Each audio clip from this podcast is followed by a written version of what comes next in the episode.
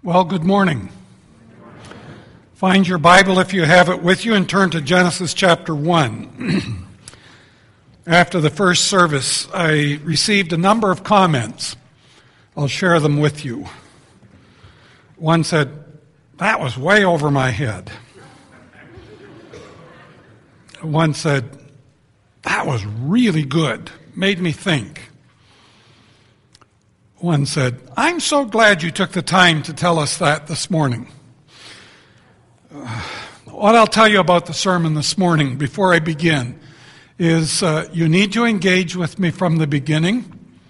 You need to stay engaged throughout so that you will come out on the other end of it knowing where you've been on this trip. Some weeks I know when I preach you can listen a little, sleep a little, wander in your thoughts a little, come back a little, and by the time I'm done, you still have a fairly generally good idea as to where I've been. Not today. I'm not trying to be unnecessarily deep. I'm not trying to be unnecessarily profound. I am trying to lay down a basis for the remainder of this series, which will move very quickly. For instance, this week we're going to deal with two verses. We've already been in them. Next week we're going to deal with 29 verses. So we're going to move much more rapidly once we get through this. But there are three basic concepts that I want us to get as we look at Genesis chapter 1 so that it becomes foundational to everything else. The book means the beginning. And in saying that, I want to say to you, it's very important that we understand that what we're dealing with here in Genesis chapter 1 is the beginning. You miss this, you won't have a good foundation. You miss this, you won't have the anchors you need to give the explanations that are going to be asked from you of various things that you believe. You miss this, and you really don't know how come you believe any of the rest of the Bible. That's a pretty big statement, isn't it? But it's true. So let's bow for prayer and ask God to guide us before we actually look into the text. Now, Lord, I lay down that basis, those parameters, so that everyone here in the room will be able to stay focused on what it is we're going to talk about today. Thank you that you've given this to us. And Lord, because there are some difficult concepts that we have to wrestle with, some questions that people ask us that are not easy to answer, too often we pass too quickly over them. Lord, my generation and older, we say we believe this, but we haven't taught it to the generations that have followed us.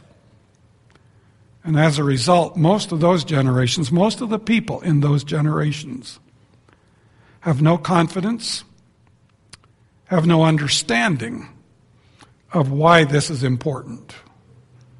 So would you help us, we pray, in Jesus' name. Amen. We've read it so many times you may already have it memorized, but the text that we're looking at this morning is Genesis 1, verses 1 and 2. In the beginning, God created the heavens and the earth. The earth was without form and void, and darkness was over the face of the deep. And the Spirit of God was hovering over the face of the waters. What do you believe about origins? Do you know that you do believe something about origins? You say, "I don't think about it." But you do believe something about origins. What is the origin of the universe? What is the origin of the earth? What is the origin of the plants, the animals, of people? Now, to many of us have been told that all through our school experience that there's no credible explanation for origins outside of evolution. In fact, that the account of creation in the Bible is religion, and because of separation of church and state, a red herring. We cannot discuss such things in school.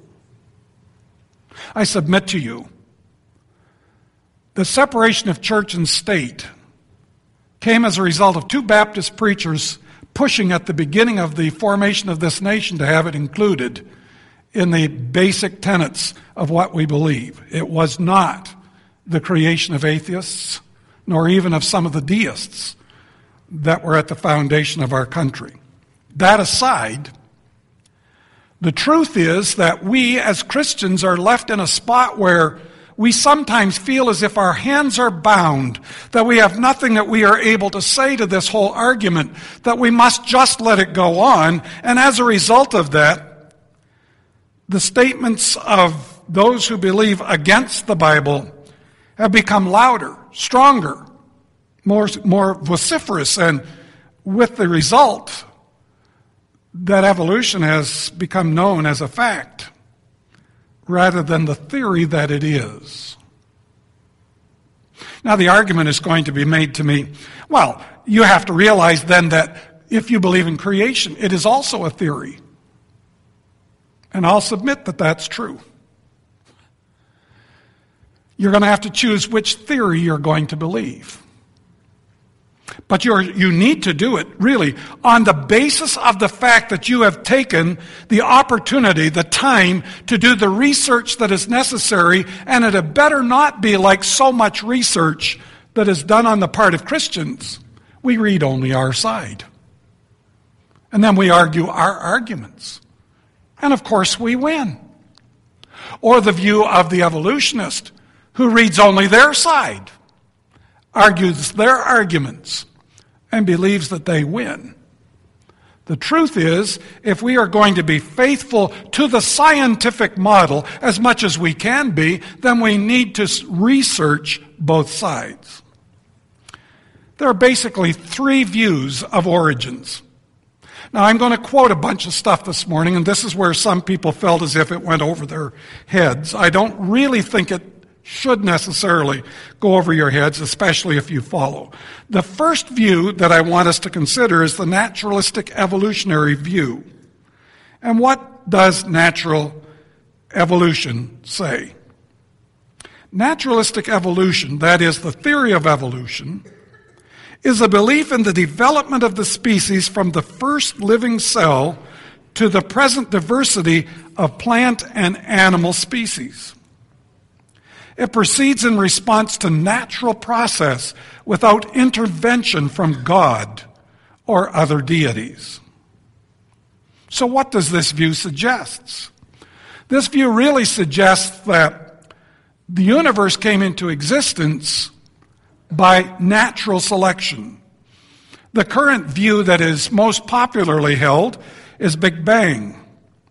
The universe started in a Big Bang, a natural phenomena, not involving God in any way.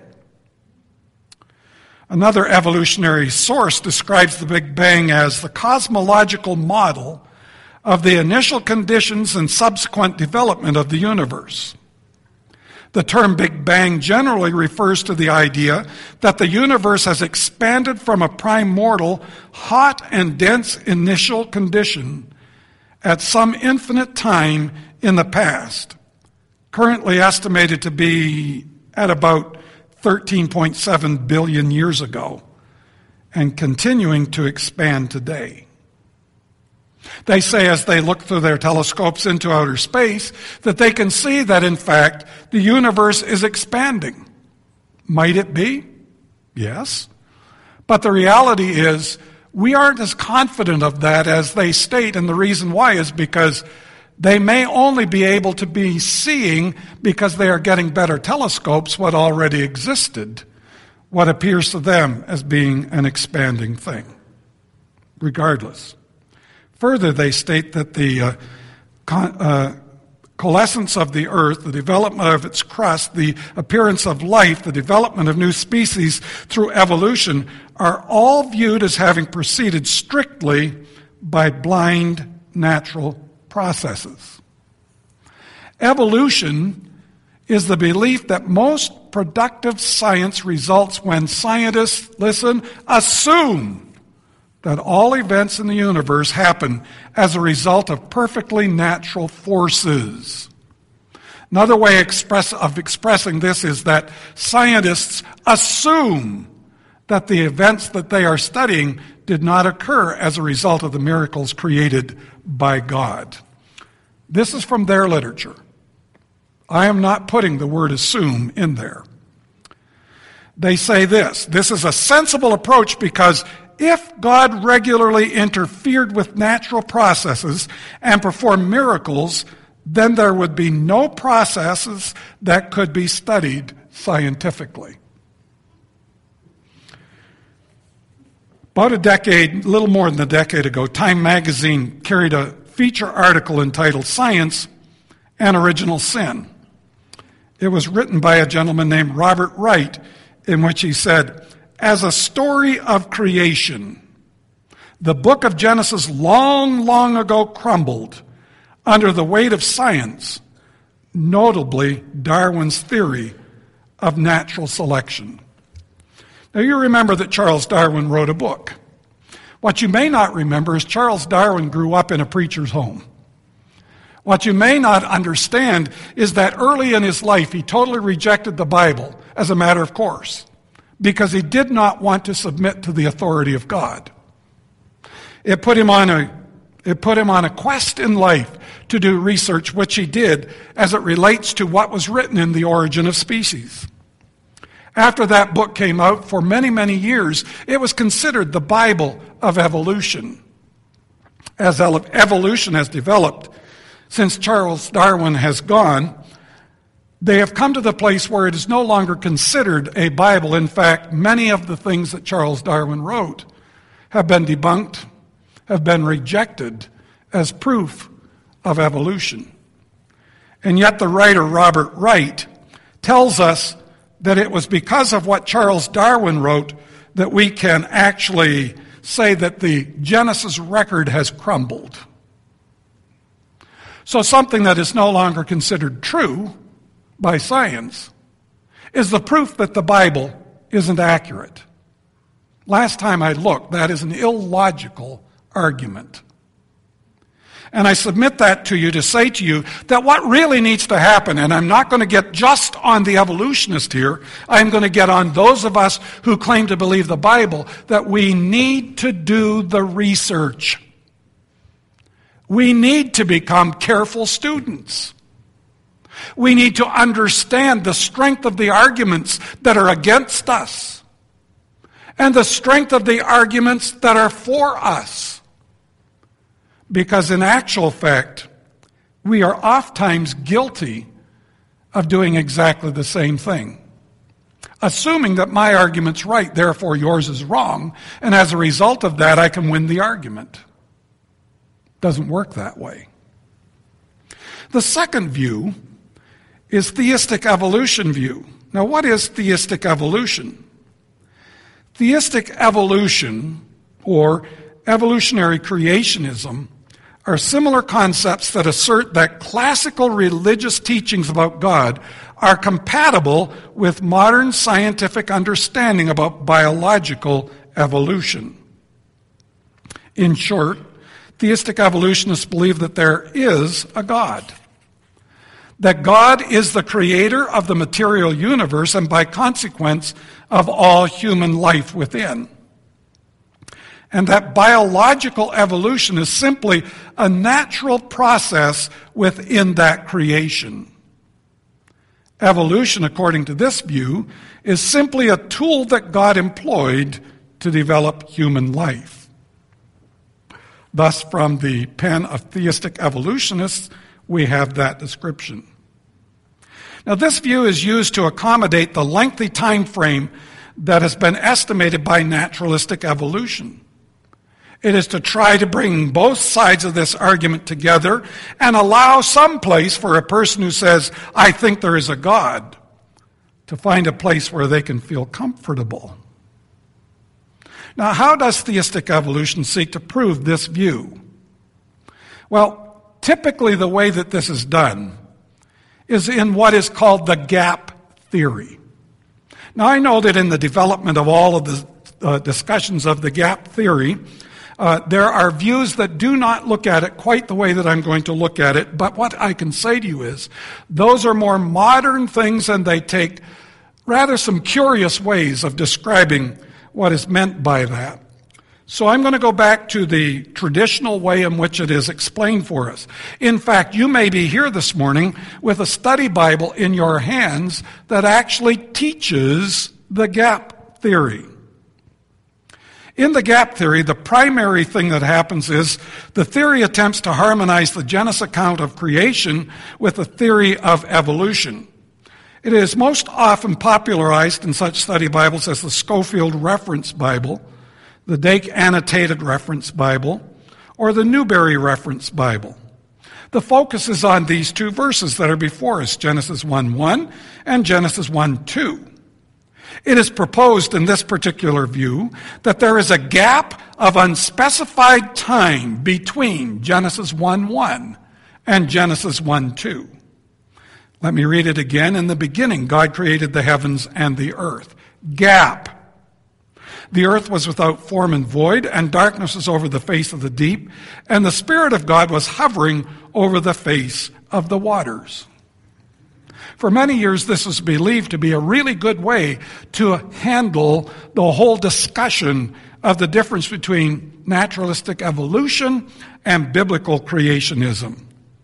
In fact, and I'll use the name of one gentleman that you may have heard of, at least some of you, I have quite a bit of respect for this man, but on this issue, I totally disagree.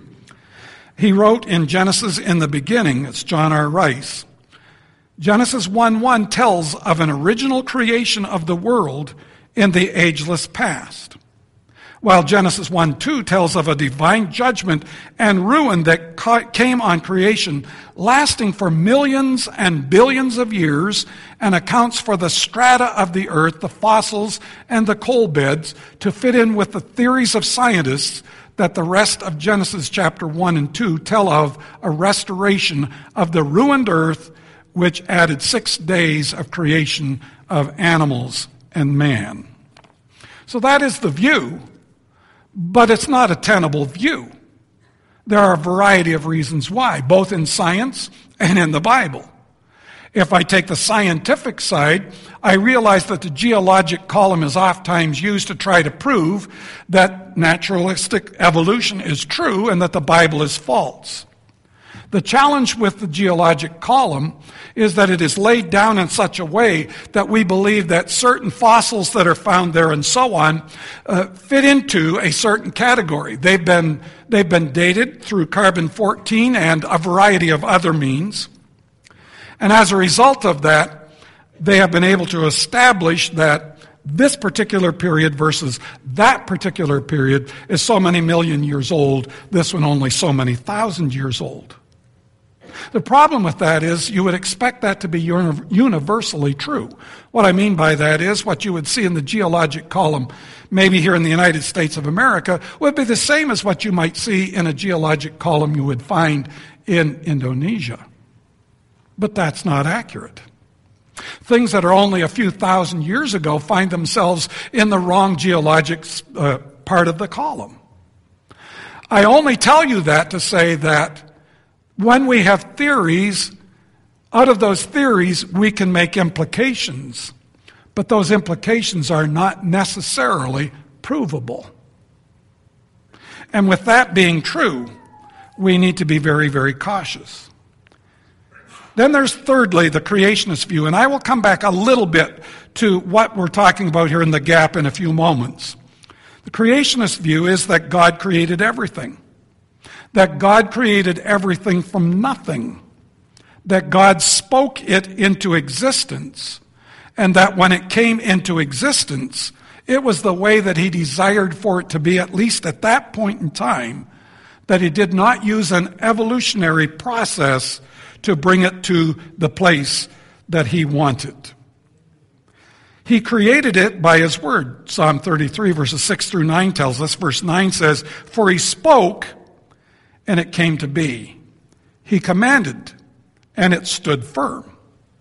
In Psalm 148, 3 through 5, he created it by his command. The last part of verse number 5 says, "He commanded, and they were created." He created people and gave them breath. Isaiah 42 and verse 5, the last part of the verse says, "Who gives breath to the people on it and spirit to those who walk in it." And then in Ecclesiastes chapter 12 and verse 1, he reminds us that what we need to do is we need to remember him. Remember also your Creator, he says, in the days of your youth before the evil days come, and the years draw near of which you will say, I have no pleasure in them. So let's do a little bit of applying here. Everyone here today has a view of origins, how things came to be. There's a fourth view. Some of you may have come in this morning saying, I have no idea, so I don't have any view. That's a view. Unfortunately, it's the least tenable of all the views. I'm closer to the evolutionist on that one than I am to you, or maybe than you are to me. What we need to do, though, is we literally need to take the time to do the research. All of us have been told that one view is scientific and the other is religious. Bluntly, that's not really true. Both are a matter of faith. Theistic evolution doesn't wash at any level, I think scientifically or biblically. Naturalistic evolution is a black hole with nothing emerging containing any hope. The only true hope, I believe, is found in God, in His creation, and the salvation He provides. But you can hear me say that. You need to prove that to yourself through proper study. A second major thing that I want us to look at quickly this morning is this. God gives us a summary statement of creation at the beginning in verse number 2. How does God describe His creation? Well, He uses some very interesting words. He says that the earth was without form. And then He says that the earth was void. So let's take a moment and look at that. The earth was without form. Now, some debate that the Hebrew word translated was means became. Now, in its distance in the Hebrew listing for these words, became is one of the definitions. The way that they list it in the lexicons is from strongest to weakest. Became is the weakest. Okay, so if you're going to take that one, you're going down the line beyond some other words which better will give it to us. The word without form in its stronger forms means emptiness. Not ruin, not chaos, not confusion. Emptiness. Now please excuse the rather crude illustration, but I take the top off of this communion set, and I look inside this top. What will you tell me about it? It is what? Is that chaos? Oh, some of you have decided you've checked out already, or you're not going to get led into a trap. I'm not trying to trap you. Is it empty? Yes. Is it chaos? I mean, if we look at this 2 years from now, assuming that nothing falls on it or does anything to it, it's going to look exactly the same. There's nothing chaotic about it at all. It is logical to understand the word from that point of view, especially when we come to the second word. The earth was void. And the word void means, guess what? Empty. It doesn't mean wasteland. It doesn't mean desolate. Rather, it means undeveloped. So what we discover is that it is empty and undeveloped. So God is giving us a summary statement. He's saying, I spoke, it's coming into existence, and it is empty, and it is undeveloped. Then he goes one further step in describing it. He says to us that darkness was over the face of the deep. And the idea in darkness is, of course, the absence of light. But what it really can mean is this, obscurity. In other words, if we were there, and we weren't, and we were to look at exactly what it was that God had done, we would not be able to predict what was going to happen next, because we do not have the mechanism to do that. Henry Morris gives us a paraphrase, if you will, of verses 1 and 2. Listen to it. It'll help us to understand this. In the beginning, God created the heaven and the earth, or space and matter. And the matter so created was at first unformed and uninhabited. So what does God say he was about to do? Look at it in the text again. And the Spirit of God was hovering over the face of the waters. First thing, it's the Holy Spirit that's being spoken about here, who is going to be active at this point in time in the creation that is going to take place. We are told that he is hovering over something. The southern preacher said he was hoovering over something. When I think of hoovering, I think of using a Hoover vacuum cleaner. That'll become significant here in a moment. The Hebrew word for hovering means moving with emotion, brooding. I have no doubt that when somebody vacuums the house using their Hoover, that they move with emotion, wanting to get the dirt out, brooding over getting the job done. But that isn't what it's really about here. He is affected by what is happening. He is ready to take action. And where is he taking the action? Over the face of the waters. When God created, first of all, he created as a mass of water.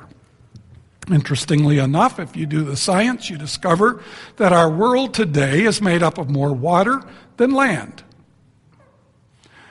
God chose, when he separated these things, to make it more water than land.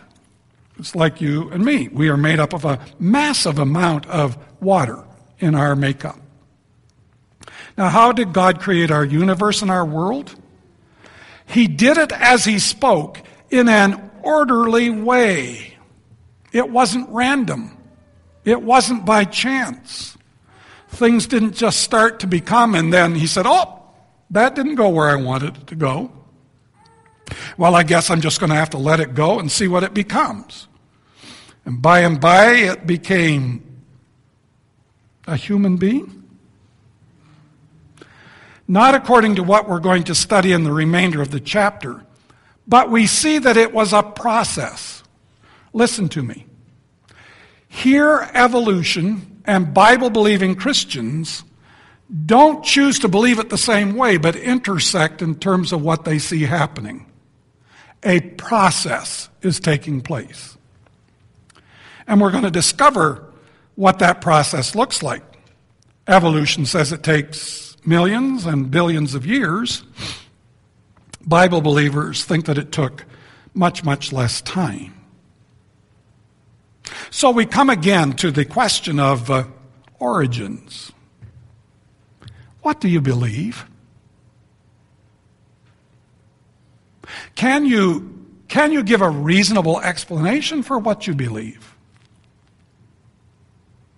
Do you need to go back and kind of walk your way through this?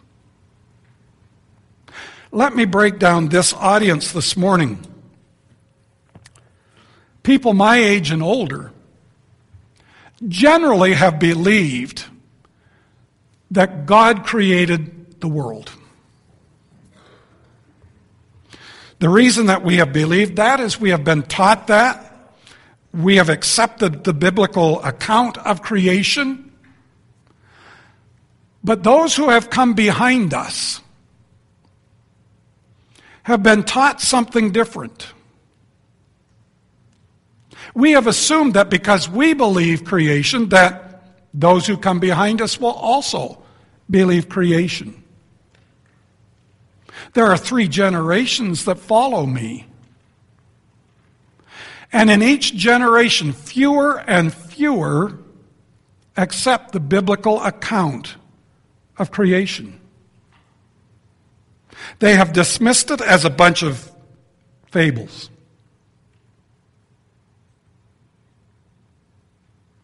They have been told that there is a better scientific way of understanding this. They have become unilateral in their thinking, and I'm not holding them specifically responsible, at least not yet. Because what they've been told is all the evidence says that another view is true.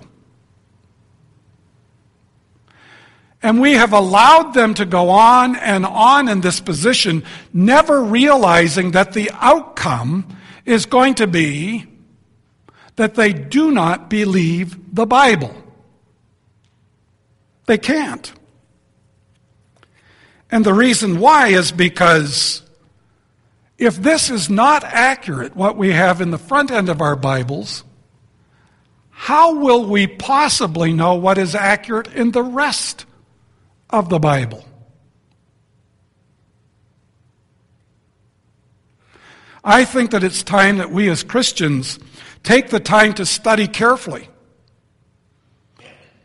Don't be like one of my friends. I challenged him one time. He came up to me after I had been speaking and he said, "I don't believe what you said, not one word of it." I said to him, "Oh, what exactly don't you believe?" So he told me. I said, "Have you really studied it?" "Yes, I have." I said, "I don't think so." He says, "I've read this and this and this." I said, "That's all on one side of the subject." I said, "Why don't you read this and this and this as well?" And I said, "Better still, why don't you go back and read through this section of the Bible which dealt with the particular question?" He said, "Okay, I'll do it." So he came back the next week. He said, "I did, and I'm still right, you're wrong." I said, "You're a tomfool." "What do you mean?" I said, you're just past stupid. I said, "Whether you agree with me or not is not the issue, but to tell me that you could possibly have studied that entire subject in its entirety in the section that I showed you in the other sources that I gave you and compare it with what you believe right now is not a possible thing. You can't do it in 1 week." I said, "I want you to go back and I want you to study it very carefully. And then when you're done, I want you to come back and I want you to tell me I'm wrong. Or that I'm right." I didn't hear from him for 3 months. He came back one day and he said, "Oh, by the way," he said, "I finished my study a long time ago. I was too ashamed to come and tell you. You're right." Now, can I say to you, it's not that I'm right. You should not take what you believe because I believe that. You need to do the research for yourself. Listen to me. If you profess to know Jesus Christ as your Savior, it's fine for you to start from the basis, "I believe the Bible." But you're going to have to relate to what others have said that don't believe the Bible.